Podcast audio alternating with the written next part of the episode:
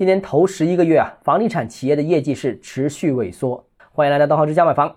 百强房地产企业销售金额是同比大幅减少啊，其中科尔瑞的统计数据约为四万九千五百亿元，同比减少了百分之十四。中子研究院统计数据为五万七千亿元，同比下降了百分之十四点七。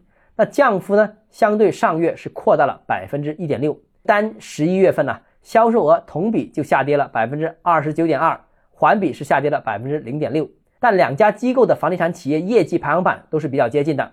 当中啊，保利发展和万科的销售额都超过了三千亿元。那超过一千亿的有十六家房地产企业，同比去年是减少了三家。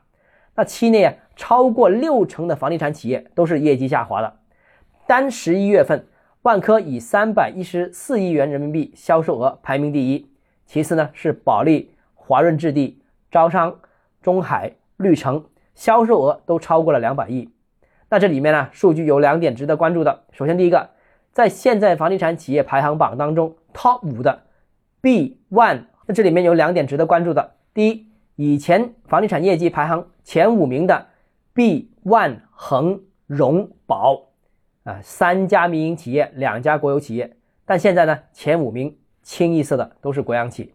但凡大家看到有新闻说因为新政加持，十一月的楼市回暖了，这些都是骗人的。好，今天节目到这里。如果你个人购房有其他疑问，想跟我交流的话，欢迎私信我。想提高财富管理认知，请关注我，也欢迎评论、点赞、转发。